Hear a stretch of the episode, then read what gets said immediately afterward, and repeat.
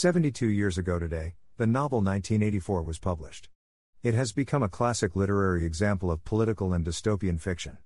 It also popularized the term Orwellian as an adjective, with many terms used in the novel entering common usage, including Big Brother, Doublethink, Thought Police, Thought Crime, Newspeak, Memory Hole, 2 plus 2 equals 5, Proles, 2 Minutes Hate, Telescreen, and Room 101. Time included it on its 100 Best English Language Novels from 1923 to 2005. It was placed on the Modern Library's 100 Best Novels, reaching number 13 on the editor's list and number 6 on the reader's list. In 2003, the novel was listed at number 8 on the Big Read survey by the BBC. Parallels have been drawn between the novel's subject matter and real life instances of totalitarianism, mass surveillance, and violations of freedom of expression, among other themes. Title 1984. Author George Orwell. Country United Kingdom. Language English. Genre Dystopian, Political Fiction, Social Science Fiction. Set in London, Airstrip 1, Oceania. Publisher Secker and Warburg. Publication date June 8, 1949.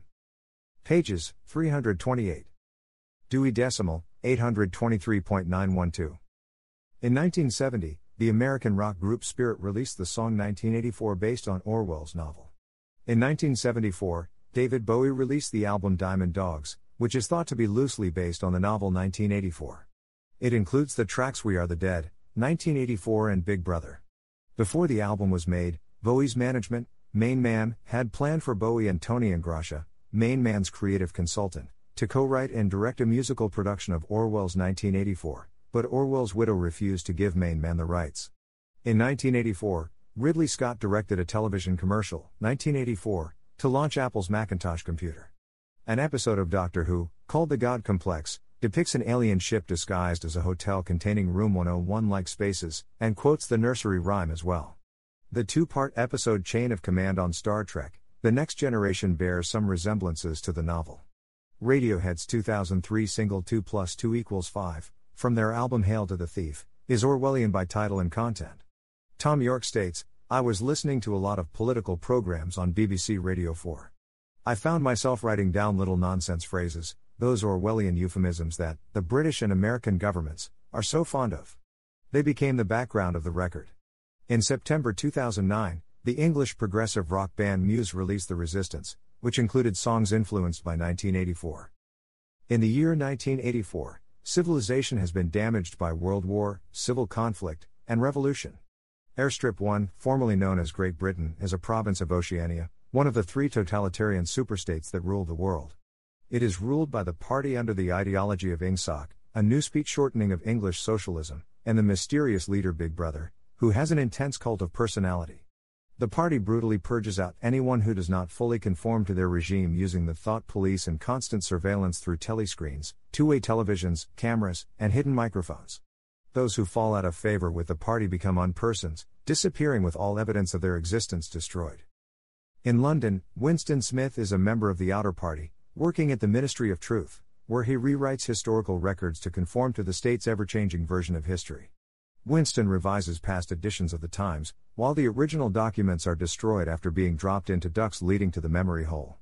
He secretly opposes the party's rule and dreams of rebellion, despite knowing that he is already a thought criminal unlikely to be caught one day. While in a proletariat, prole, neighborhood, he meets Mr. Charrington, the owner of an antique shop, and buys a diary where he writes thoughts criticizing the party and Big Brother, and also writes that if there is hope, it lies in the proles. To his dismay, when he visits a prole quarter, he discovers they have no political consciousness. An old man he talks to there has no significant memory of life before the revolution. As he works in the Ministry of Truth, he observes Julia, a young woman maintaining the novel writing machines at the ministry, whom Winston suspects of being a spy against him, and develops an intense hatred of her. He vaguely suspects that his superior, an inner party official O'Brien, is part of an enigmatic underground resistance movement known as the Brotherhood, formed by Big Brother's reviled political rival Emmanuel Goldstein.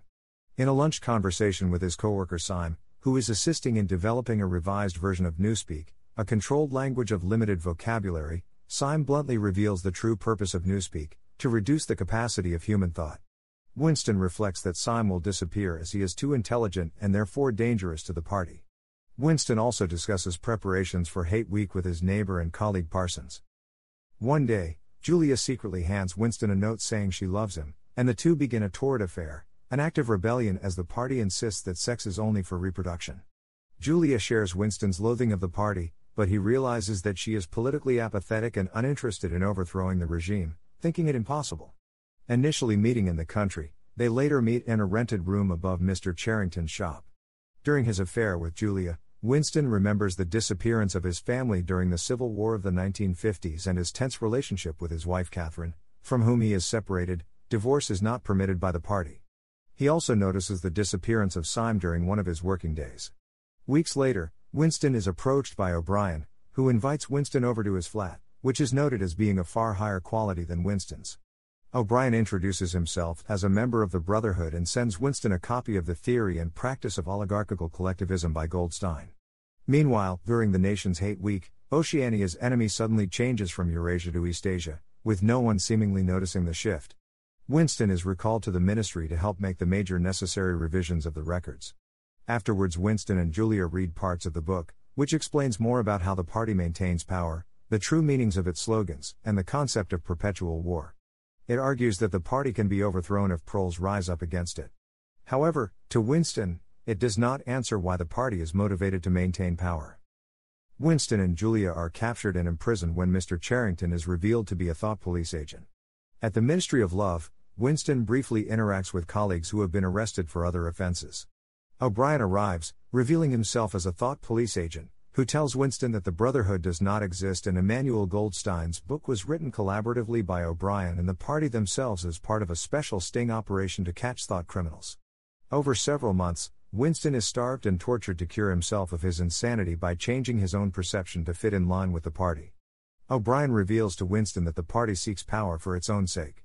When he taunts Winston by asking him if there is any humiliation which he has not yet been made to suffer, Winston points out that the party has not managed to make him betray Julia, even after he accepted the party's invincibility and its principles. Winston accepts internally that he really means he has not rescinded his feelings toward Julia, he betrays her by revealing her crimes many times. He fantasizes that moments before his execution his heretic side will emerge, which, as long as he is killed while unrepentant, will be his great victory over the party. O'Brien takes Winston to room 101 for the final stage of re education, which contains each prisoner's worst fear, indicating that the level of surveillance on the public is far more thorough than initially believed by Winston. Confronted with a wire cage holding frenzied rats, his biggest fear, in his face, Winston willingly betrays Julia by wishing the suffering upon her instead. Winston is released back into public life and continues to frequent the Chestnut Tree Cafe. One day, Winston encounters Julia, who is also tortured. Both reveal that they have betrayed the other and no longer possess feelings for one another. Back in the cafe, a news alert sounds and celebrates Oceania's supposed massive victory over Eurasian armies in Africa. Winston finally accepts that he loves Big Brother.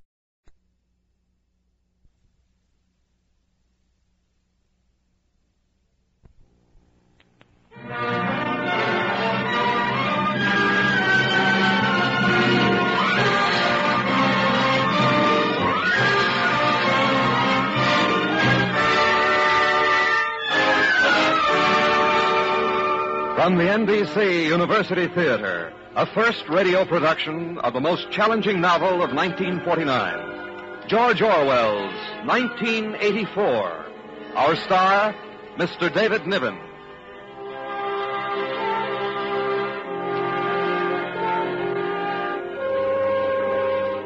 Herewith, a disturbing broadcast. A dramatization by Milton Wayne of George Orwell's 1984. In his current and very widely discussed novel, Mr. Orwell has projected the totalitarian techniques abroad in the world today to their terrible extreme. The plight of the individual in this world we leave you to assess for yourselves as you listen to the story of Mr. Winston Smith, portrayed today by the internationally known British actor David Niven. At intermission, we will bring you a commentary on Mr. Orwell's writing by another distinguished author, Mr. James Hilton. Here then is David Niven in George Orwell's 1984.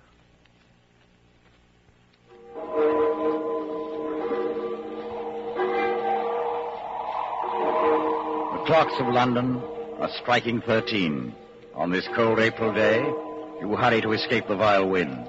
You slip quickly through the glass doors of Victory Mansions, though not quickly enough to prevent a swirl of gritty dust from entering along with you. The hallway smells of boiled cabbage and old rag mats. At one end of it, an enormous colored poster with a man's face more than three feet wide. The face, a ruggedly handsome 45 with a heavy black mustache. Big Brother is watching you. What's that?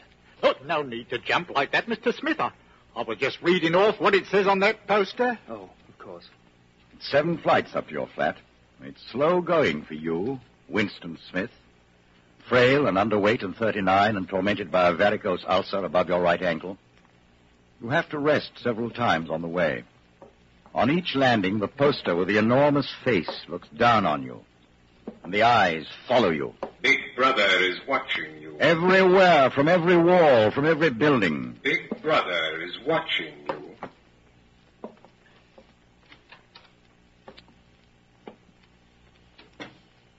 You're in your flat, but you are not alone. You are never alone. Thus, the total production of pig iron is 58,328,912 tons. The voice comes from an oblong metal plaque like a dull mirror which forms part of the surface of the right-hand wall. You turn a uh, switch and the voice sinks somewhat. But there is no way of shutting it off completely. The telescreen receives and transmits simultaneously. So long as you remain in its field of vision, you can be seen as well as heard. And there is no way of knowing when the thought police might plug in on your wire. There is no way of knowing. You move over to the window.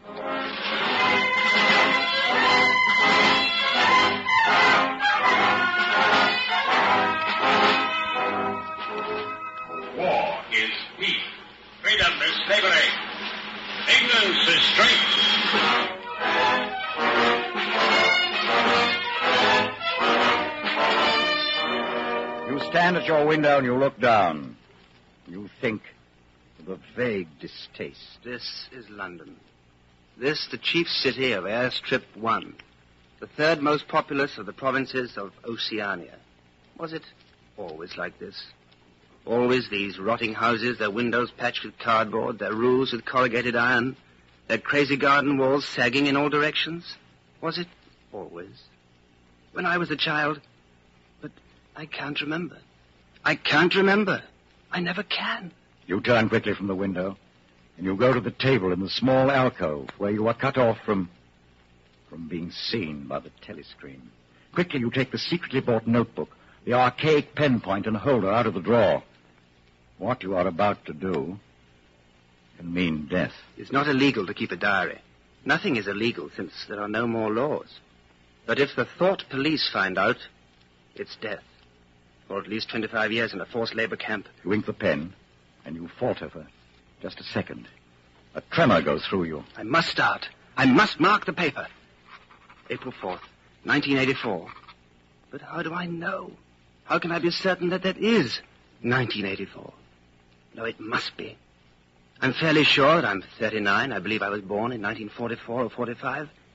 But it's never possible nowadays to pin down any date within a year or two. But what difference does it make? How can I speak to the future? If it's like the present, no one will listen. If it's different, how will they understand the things happening now? I mustn't think about it. I must begin now. April 4th. Last night to the flicks, all war films. One of a ship full of refugees being bombed somewhere in the Mediterranean. Audience much amused by a shot of a helicopter firing at a man swimming away. He was full of holes. The sea round him turned pink. Audience shouting with laughter when he sank. And then you saw a lifeboat full of children with a helicopter over it. You write on, wildly ridding your mind of painful memory. But as you write, another memory comes clear in your mind. It happened during the two minutes hate period at the ministry that very morning. After the chant of loyalty to Big Brother, Winston Smith noticed O'Brien, the big man wearing glasses and the black overalls of the powerful inner party. That morning, O'Brien had turned and his eyes had met Winston's. And Winston knew that O'Brien was thinking the same thing as himself. It was as if O'Brien were saying, I am with you. I know all about your contempt, your hatred, your disgust. But don't worry. I am on your side. Then O'Brien's face was as inscrutable as everybody else's. But even that was a memorable event in the locked loneliness in which one had to live.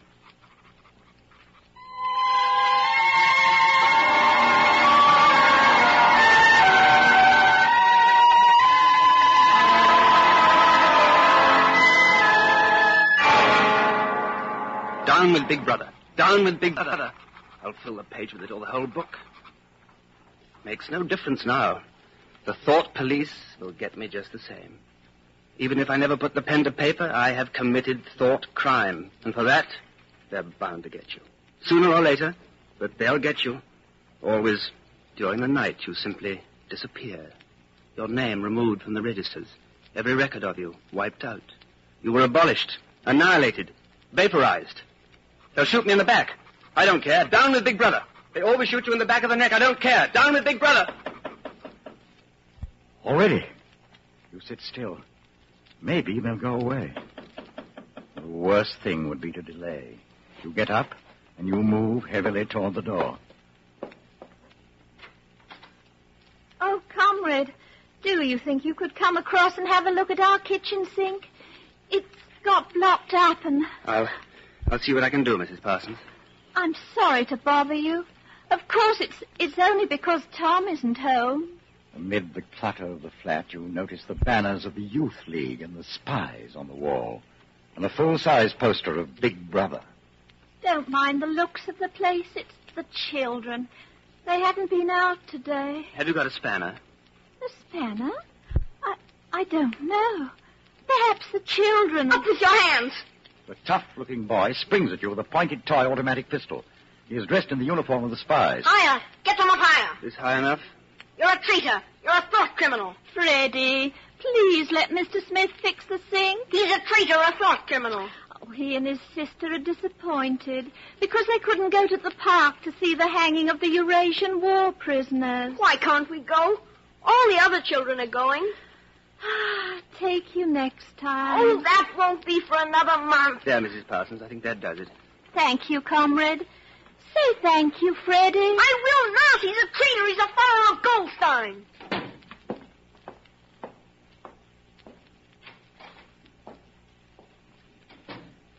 You go to the window. Down in the street, the wind flaps a torn poster with the word Ingsoc. You stand watching it. The three sacred principles of Ingsoc. New speak, double think, the mutability of the past. What past? The past is dead. The future is unimaginable. I am alone, lost in a monstrous world. What living human creature is on my side? How do I know that the power of the party won't endure forever? Like an answer, the three slogans on the white face of the Ministry of Truth come back to you. War is peace. Freedom is slavery. Ignorance is strength. The telescreen strikes. You have to leave in ten minutes to be back at your work at 14.30. You see the diary on the table. Who am I writing it for? Only the thought police will read it before they wipe it out of existence and out of memory. But there are things I must say or I can't stay sane. You go back to the table, dip your pen, and write. To the future or to the past. To a time when thought is free, when men are different one from another and do not live alone. To a time when truth exists and what is done cannot be undone.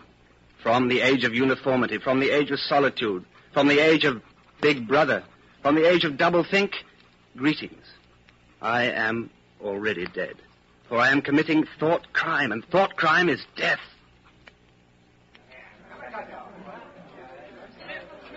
You're just the man I was looking for. Well, what can I do for you, Simon? Tell me, have you got any razor blades? Not one. I've been using the same for six weeks. Keep the light moving. Next, please. Uh, did you go and see the prisoners hanged yesterday? I was working. I'll see it on the flicks, I suppose. A very inadequate substitute. It was a good hanging, Smith. I think it spoils it when they tie their feet together. Next, please. Oh, there's a table over there under the telescreen. Let's pick up a gin on the way.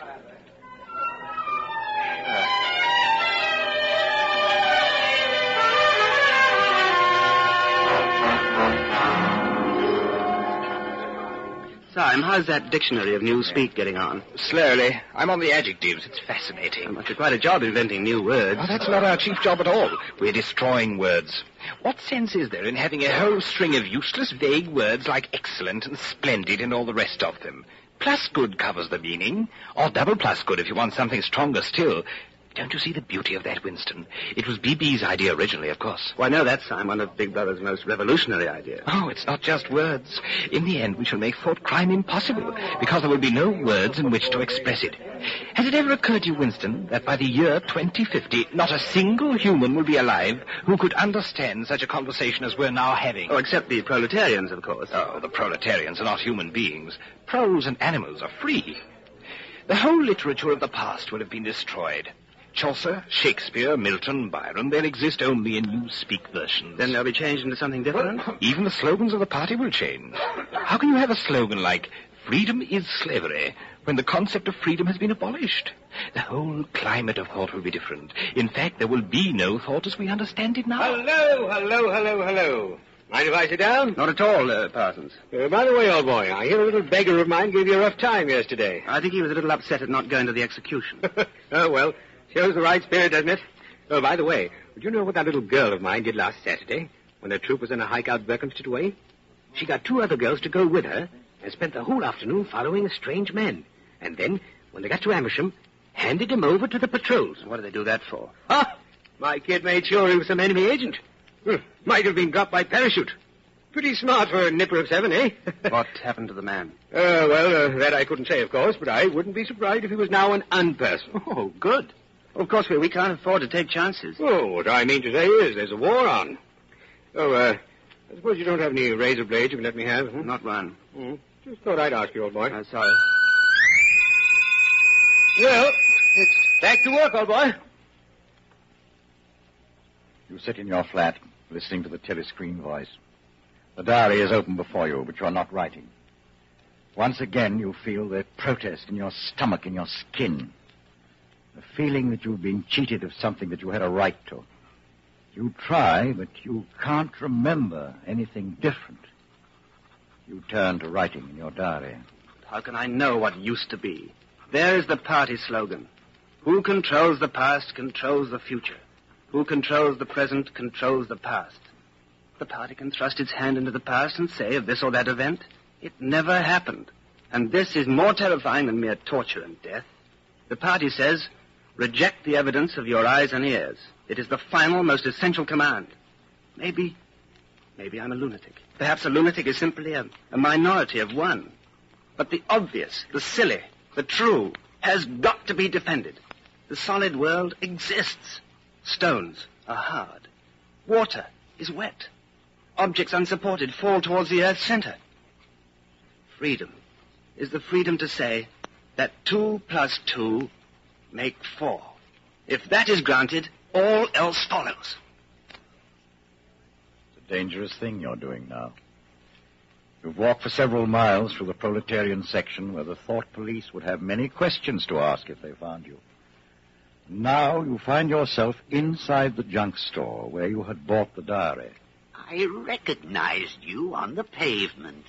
You're the gentleman that bought the keepsake album. I was passing. I just looked in. I don't want anything in particular, Mr. Charrington. Nah, it's just as well, because I don't suppose I could have satisfied you. Between you and me, the antique trade's just about finished. Now, there's another room upstairs that you might care to see.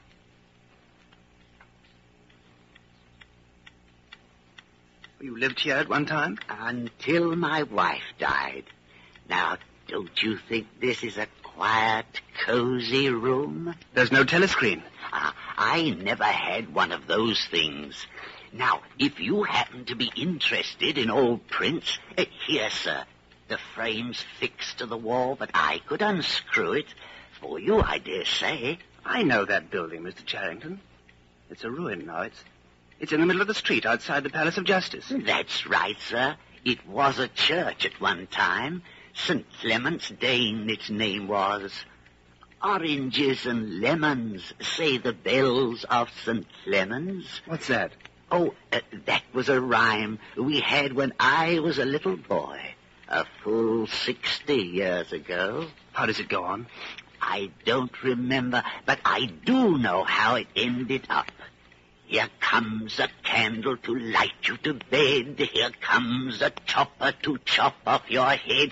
Eh, it was a kind of dance. And when they came to, uh, here comes a chopper to chop off your head, they brought their arms down and caught you.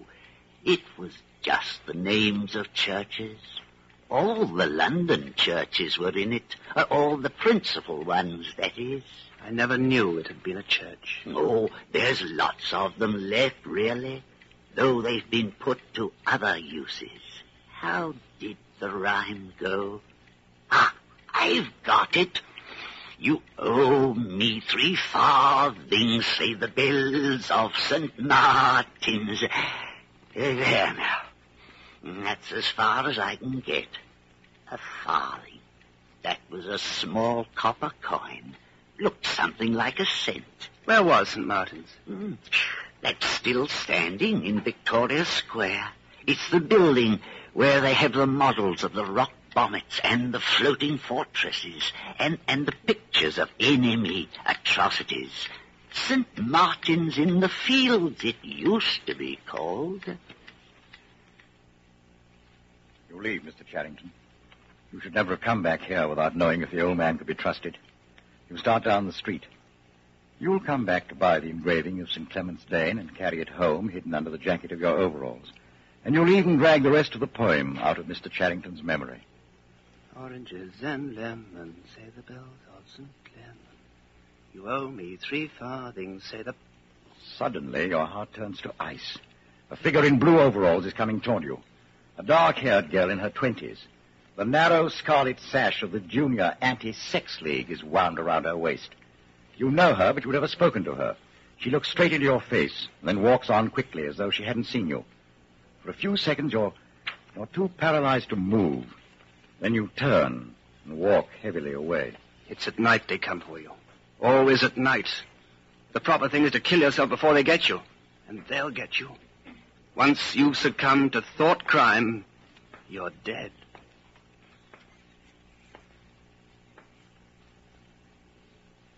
From Hollywood, the NBC University Theater is bringing you David Niven in a radio version of George Orwell's 1984. And now, our intermission commentator, the distinguished author, Mr. James Hilton. George Orwell is a distinguished English writer who is desperately concerned, as many others of us are today, with the shape of things to come. And he is also aware that such earlier prophecies as those of Mr. Wells and Mr. Aldous Huxley were not so much incorrect as incomplete, and are now in need of restatement and revision before a modern audience. Thus, Mr. Wells forecasts the engulfment of modern civilization in total war. But war, says Mr. Orwell, is not all, nor is it quite the worst imaginable thing. And as long ago as 1932, Mr. Huxley satirized the regimented state in his book called Brave New World. But some people in those days probably missed the satire and thought that with all its mass production techniques and scientific management, Mr. Huxley's New World might even be worth looking forward to. But today, no one is so naive as that. Indeed, the crisis of our civilization is in some danger of becoming a cliche for after-dinner speakers. Mr. Orwell, however, is the first writer to warn us in the form of fictional satire what might conceivably happen if all the worst features that exist anywhere in our modern world were to prevail over all the others, and if, in addition, all these worst features were to spread all over the earth. Since the story is told with nightmarish detail and inexorable logic, the commentator can perhaps serve best by a few mild warnings of his own.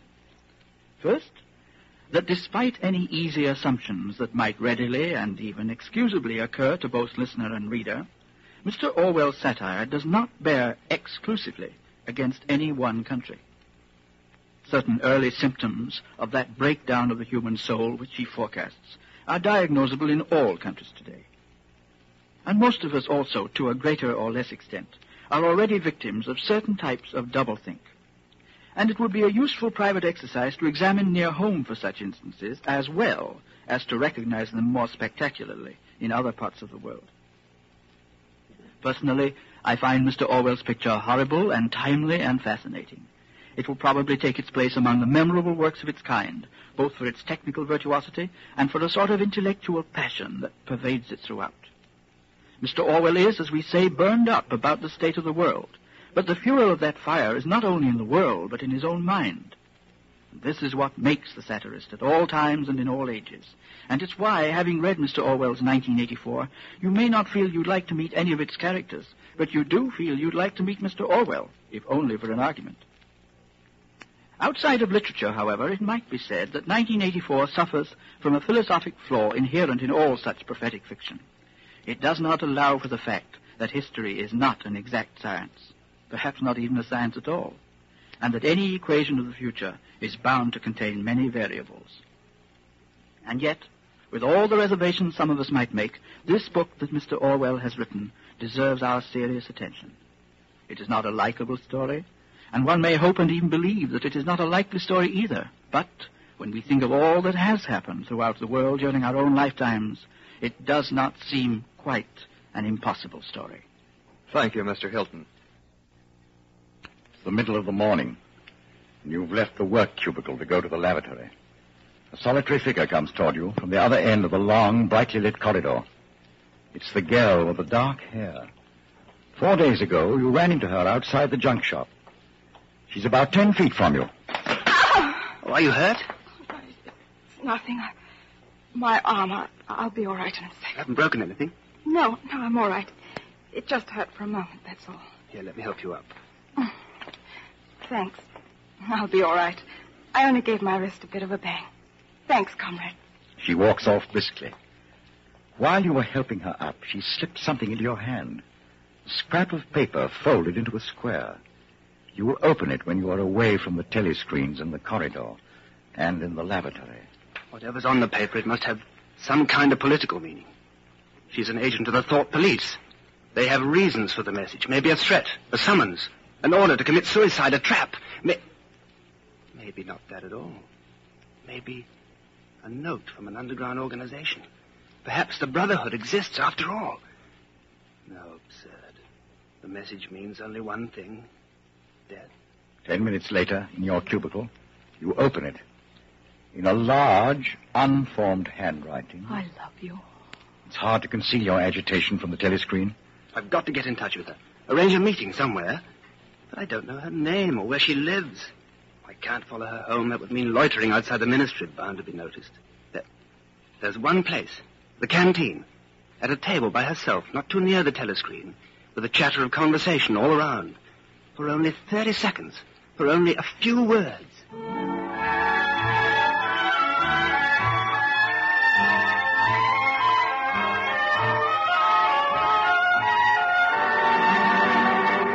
A week goes by. At last it happens.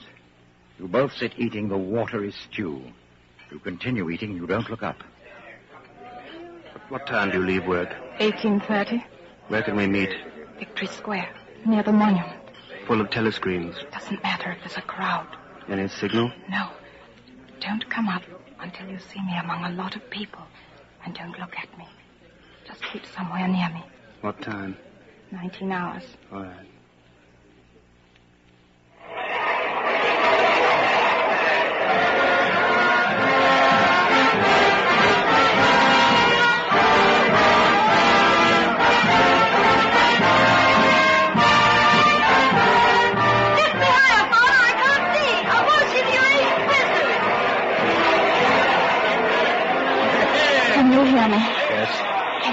Sunday afternoon off. Yes. Then listen carefully. Go to Paddington Station. Take train 14 to Fenchurch. Turn left outside the station and you'll come to a gate with a top bar missing. Go across that field to a track between bushes. Stay on that until you come to a dead tree with moss on it. Can you remember that? Yes. You turn left, then right, then left again, and the gate's got no top bar. Yes, what time? About 15. You may have to wait. I'll get there by another way. Are you sure you remember everything? Yes. Then get away from me as quick as you can.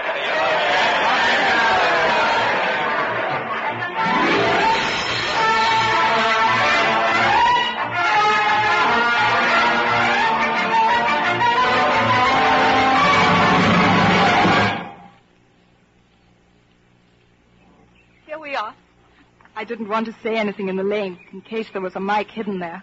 We're all right here, though. I didn't meet any patrols. I watched for them all the way from the station. Oh, we're safe here. What are you grinning at? Would you believe that till this moment, I didn't know the color of your eyes? Now that you've seen what I'm really like, can you still bear to look at me? Mm, yes, easily. I'm 39 years old. I've got a wife I can't get rid of. I've got varicose veins, and I've got five false teeth. I couldn't care less. Darling. Oh, darling. Precious. Oh, my dearest, dearest love. We've got the whole afternoon. Isn't it? What's your name? Julia. I know yours. It's Winston. Winston Smith. How'd you find that out? I expect I'm better at finding out things than you are, dear. Tell me, what did you think of me before that day I gave you the note? I hated the sight of you. I wanted to hurt you, murder you. If you really want to know, I imagined that you had something to do with the thought police. Oh, no. Not the thought police. Well, perhaps not exactly that, but from your general appearance, merely because you're young and fresh and healthy, I thought that probably... You thought I was a good party member. And you also thought that if I had a quarter of a chance, I'd denounce you as a thought criminal and get you killed off. Yes, something of that kind. Well, a great many young girls are like that, you know. This bloody sash that does it. Wait, I'll rip the thing off. There. Have a piece of chocolate. Where did you get this? Black market. You're very young. Ten years younger than I am. What could attract you in a man like me? As soon as I saw you, I knew you were against them. Against the party. Against the bloody rotten swine in the inner party. Julia, listen. I'm against the purity the party preaches and the goodness. I don't want any virtue to exist anywhere. I want everyone to be corrupt to the bones. Hmm, well, then, I ought to suit you, dear. I'm corrupt to the very bones. You never go back to the clearing in the wood. You and Julia can meet only in the streets, in a different place every evening, and never for more than a half hour at a time. You don't even discuss the possibility of getting married. No committee would sanction it, even if Catherine could somehow be gotten rid of. It's hopeless, even as a daydream. What was she like, your wife? She was, uh, you know, the newspeak word good thinkful, meaning naturally orthodox, incapable of thinking a bad thought. I know the kind of person right enough. Everything is always our duty to the party. How do you know that? I've been at school too, dear. Why didn't you shove her off the cliff? I would have. Perhaps if I'd been the same person I am now. Are you sorry you didn't?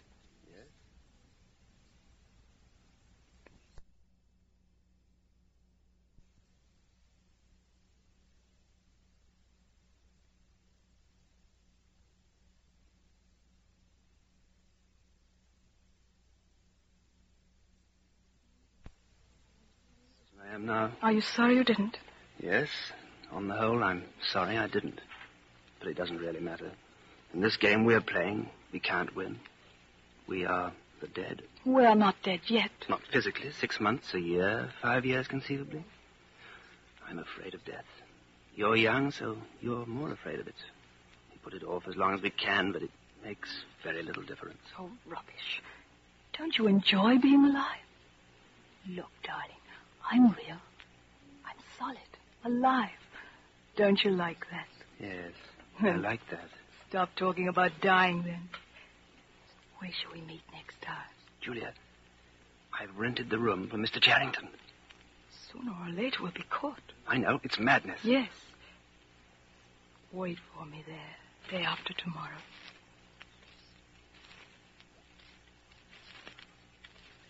Wait. Just let me show you what I've brought. Look here. Go on. Go on, open it. Sugar. Real, not saccharine. And here, a loaf of white bread. But look, this is the one I'm really proud of. Coffee. Real coffee. There's a whole kilo here. How'd you manage to get hold of all these things? Oh, it's all in a party stuff. And look, I've got a little packet of tea, too. Real tea, not blackberry leaves. There's been a lot of tea about lately. They've captured India or something. But listen, dear, I want you to turn your back on me for a bit. And don't turn around till I tell you. You can turn around now. Well? Beautiful. I've never seen a woman of the party with cosmetics on her face. And scent, too. Yes, dear. And scent, too. And do you know what I'm going to do next? I'm going to get hold of a real woman's frock and silk stockings and high heels. Oh, darling, in this room I'm going to be a woman, not a party comrade. A woman.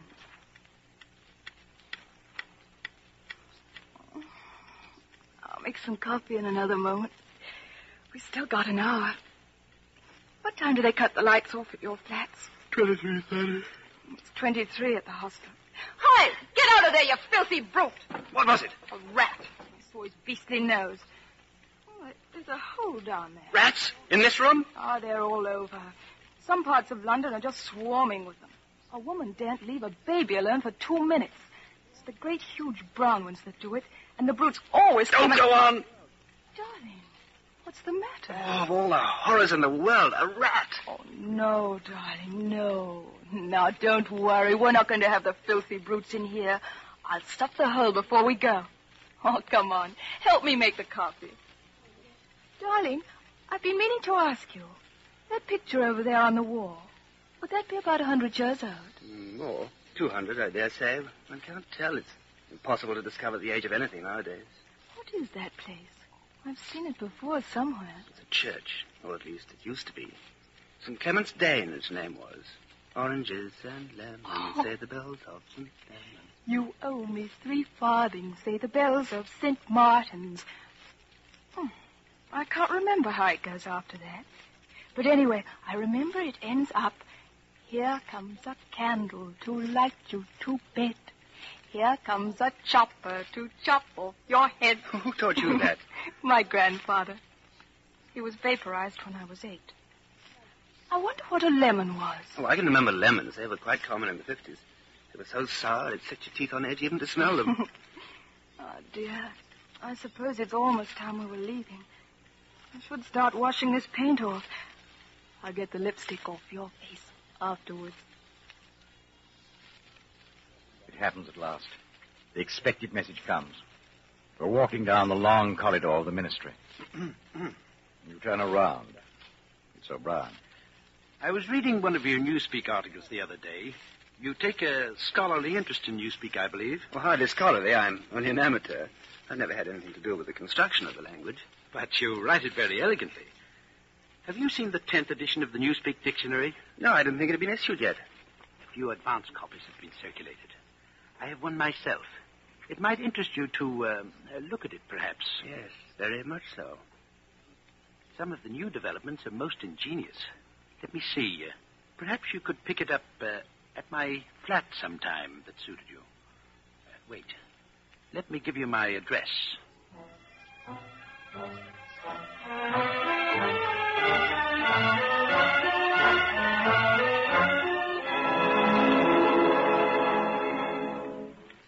Julia, darling, it was like a message, as if O'Brien was saying, if you ever want to see me, this is where I can be found. But he's an important member of the inner party, dear. If it's a trap. Darling, this is part of something that happened years ago. First, it was a secret, involuntary thought. Then I started a diary. I've moved from thoughts to words, and now from words to action. Where will it end? In the ministry of love, I've accepted that. The end was contained in the beginning. Has it ever occurred to you that the best thing for us to do would be simply to walk out of here before it's too late and never see each other again? Yes, dear. It's occurred to me several times. But I'm not going to do it all the same. We've been lucky. It can't last much longer. What you do, I'm going to do. We may be together for another six months, a year. There's no knowing. At the end, we're certain to be apart.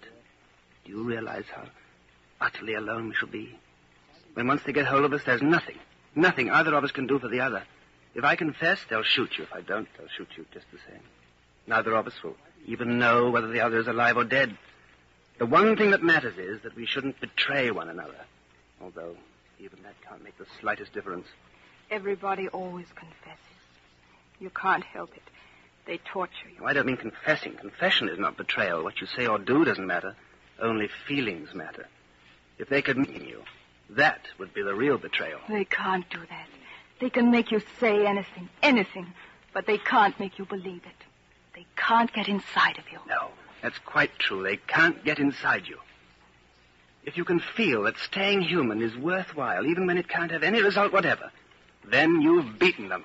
Darling, whenever it is you go to O'Brien, I'm going with you.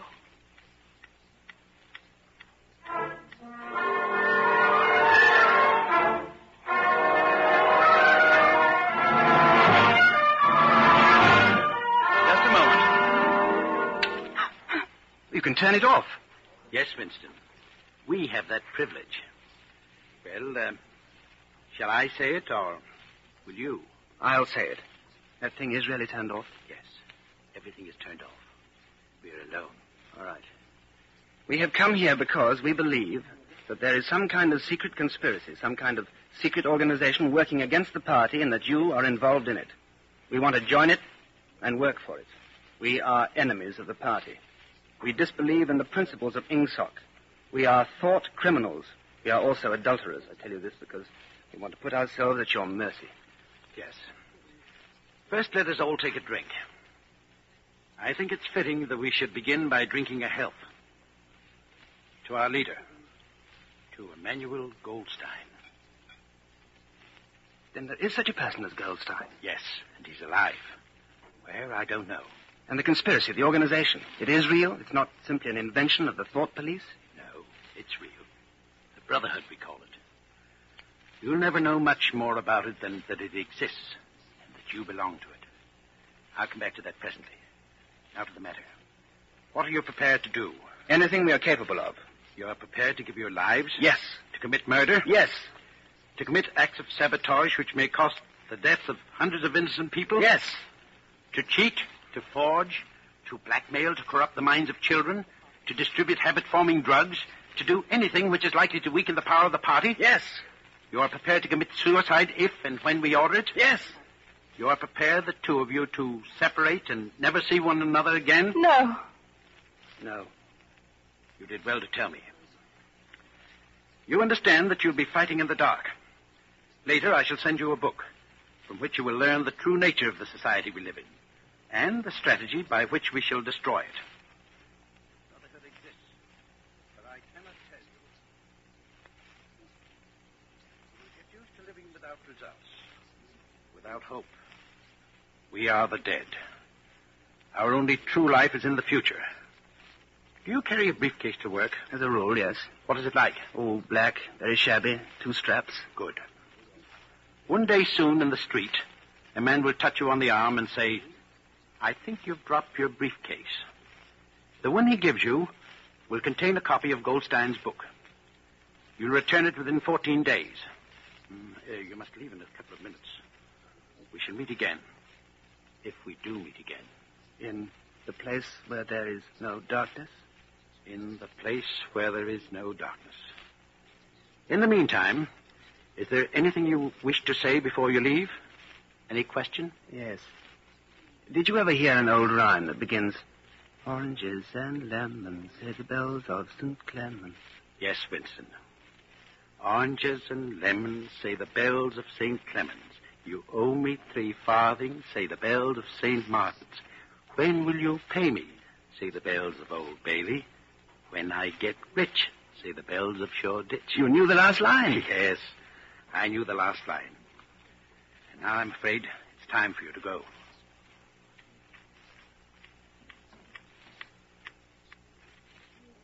I've got the book. We must read it. You too, all members of the Brotherhood, have to read it. You read it aloud. That's the best way. Then you can explain it to me as you go.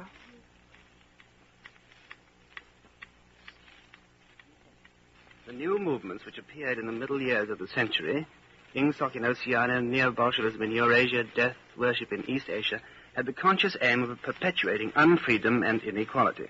The new movements grew out of the old ones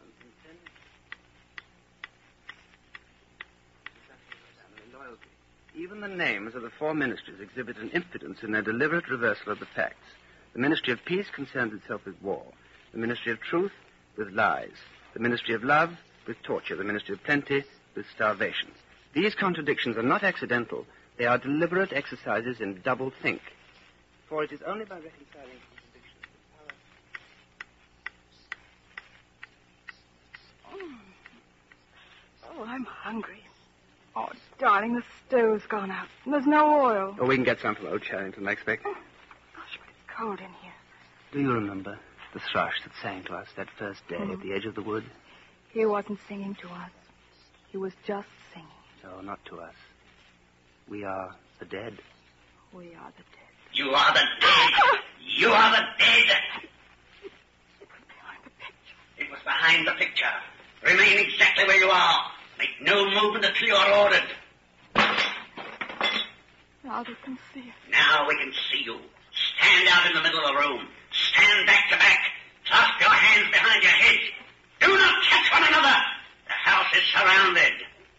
I suppose that we may as well say goodbye. You may as well say goodbye.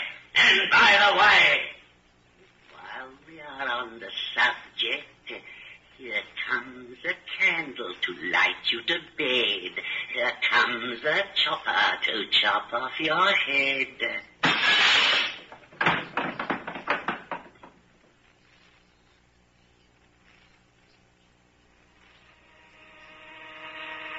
You don't know where you are. The windowless cell with white porcelain walls might be in the Ministry of Love. Concealed lamps flooded with a cold light. There's a low, steady humming sound. It is the place where there is no darkness. Smith! 6079, Smith W. Hands out of the pockets in the cells. There is a telescreen on each wall. You started to reach into your overalls for stray breadcrumbs. You haven't eaten since you were arrested. Ampleforth. Smith, you too? What are you in for? There is only one offense, is there not? Crime thought. And you have committed it? Apparently. We were producing a definitive edition of Kipling. I allowed the word God to remain at the end of a line. I couldn't help it. The rhyme was rod. There are only twelve rhymes to rod in the language. There was no other rhyme. Do you know what time it is? No, I don't. There's no difference between night and day in this place. No talking in the cells. Ampleforth, room 101. Time passes. Your hunger grows. Prisoners, men and women, are brought into your cell and are taken out. To room 101. Then the cell door opens once again. O'Brien and a guard come in. You start to your feet. You forget the telescreen. They got you, too. They got me a long time ago. You knew this, Winston. You've always known it. Guard? Oh! With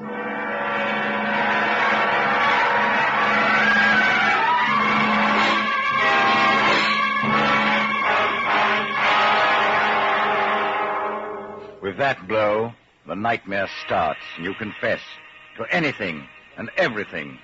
The confessions are a formality. The torture is real. And it goes on and on and on and on. Now you're lying strapped to a table. You can't move. There's a strong light falling in your face. O'Brien is standing at your side. On the other side, a man in a white coat holding a hypodermic syringe. I told you that we met here again. Yes, would oh! That's only a sample of what I can do by turning this dial. Remember that. If you lie to me, you will cry out with pain instantly. Do you understand that? Yes. I'm taking trouble with you, Winston, because you are worth trouble. You suffer from a defective memory. Fortunately, it is curable. There's a party slogan dealing with the control of the past. Repeat it, if you please. Who controls the past controls the future. Who controls the present controls the past. Good. Is it your opinion, Winston, that the past has any real existence?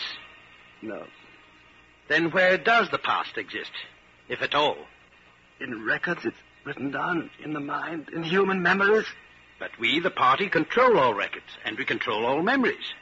Then we control the past, do we not? But how can you stop people remembering things? How can you control memory? You've not controlled mine. On the contrary, you have not controlled it. That is what has brought you here.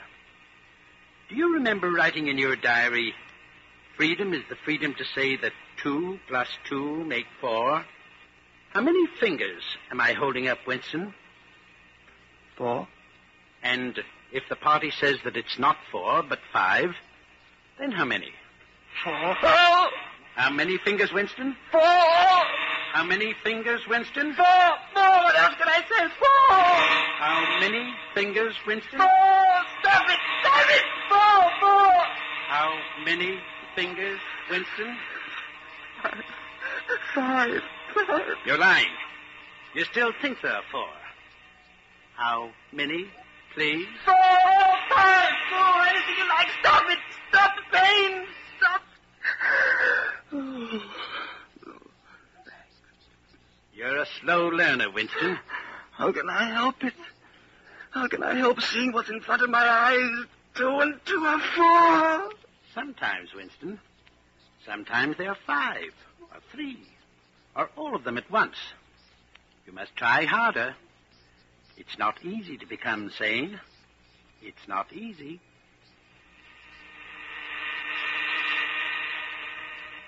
It goes on endlessly. The questions, the drugs, the questions, the torture machines. Endlessly. Do you know where you are, Winston? I don't know. I can guess.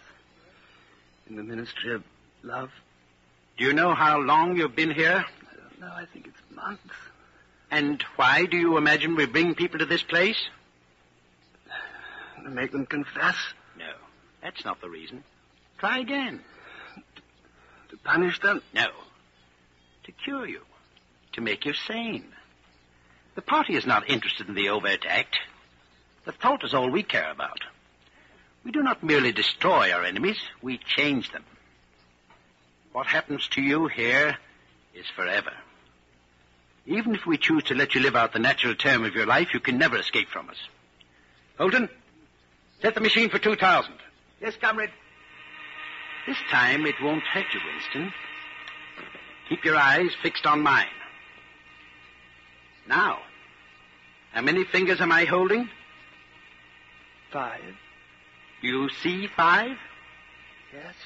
You see now uh, that it's at any rate possible. Yes. Before we bring the session to an end, you can ask me a few questions if you choose. The machine is switched off. What is your first question? What have you done with Julia? She betrayed you, Winston. All her rebelliousness, her deceit, her folly, her dirty mindedness, everything has been burnt out of her. It was a perfect conversion. You tortured her? Next question. Does Big Brother exist? Of course he exists. The party exists. Big Brother is the embodiment of the party. Will Big Brother ever die? Of course not. How could he die? Next question. What is in room 101? You know that, Winston. Everyone knows what's in room 101.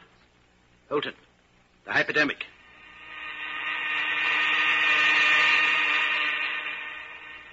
We have beaten you, Winston. We have broken you. Can you think of any single degradation that has not happened to you? I have not betrayed Julia. No. That is perfectly true. You have not betrayed Julia. Tell me, how soon will they shoot me? It might be a long time. You're a difficult case. But don't give up hope. Everyone is cured sooner or later. In the end, we shall shoot you.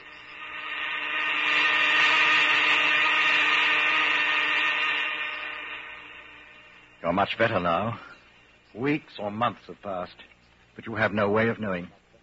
And one day O'Brien is in your cell, and with him are the guards. Get up, Winston. Come here. You've had thoughts of deceiving me. Stand up straighter. Look me in the face. Tell me, Winston, and remember, no lies. Tell me, what are your true feelings toward Big Brother? I hate him.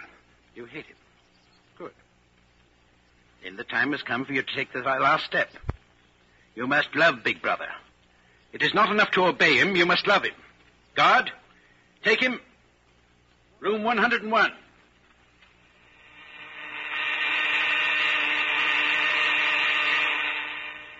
You're strapped upright in a chair, so tightly that you can move nothing, not even your head. There are two small tables in front of you, and for a moment you're alone. Then O'Brien comes in. Winston, you asked me once what was in room 101. Everyone knows the answer. The thing that is in room 101 is the worst thing in the world. The worst thing in the world varies from individual to individual.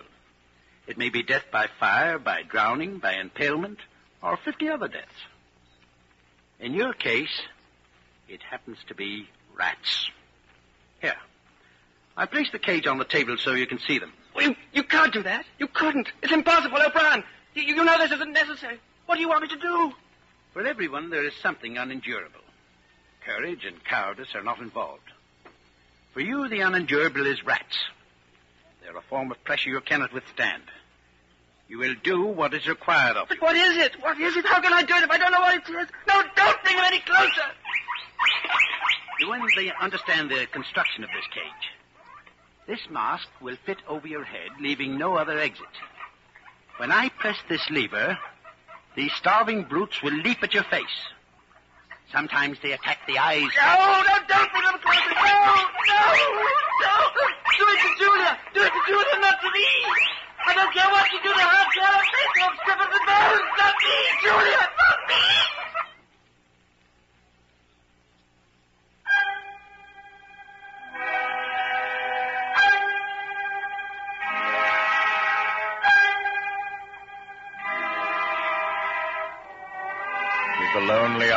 15. Cafe is almost empty.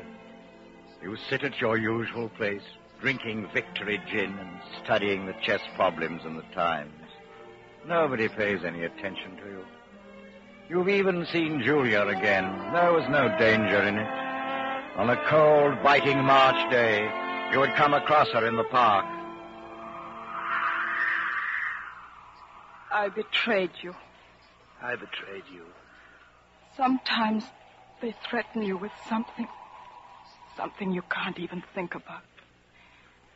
Then you don't care. You want it to happen to the other person. And that's what you keep shouting. All you care about is yourself. All you care about is yourself. You don't feel the same toward the other person any longer. No, you don't feel the same. What happens to you there is forever. Something is burned out. We must meet again. Yes. We must meet again.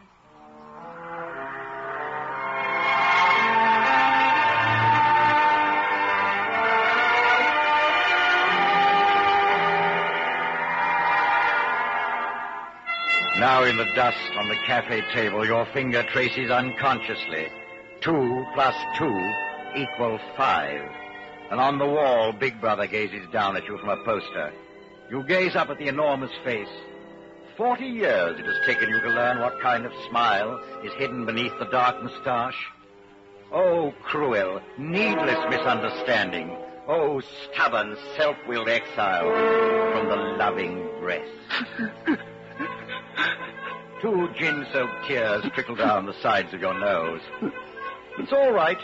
Everything is all right. The struggle is finished. You have won the victory over yourself.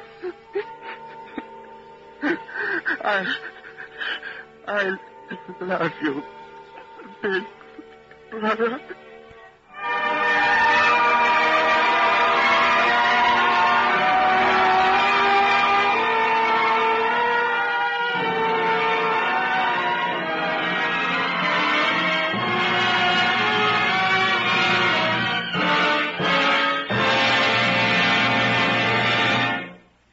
Have been listening to 1984, an NBC University Theater production of the novel by George Orwell, starring David Niven.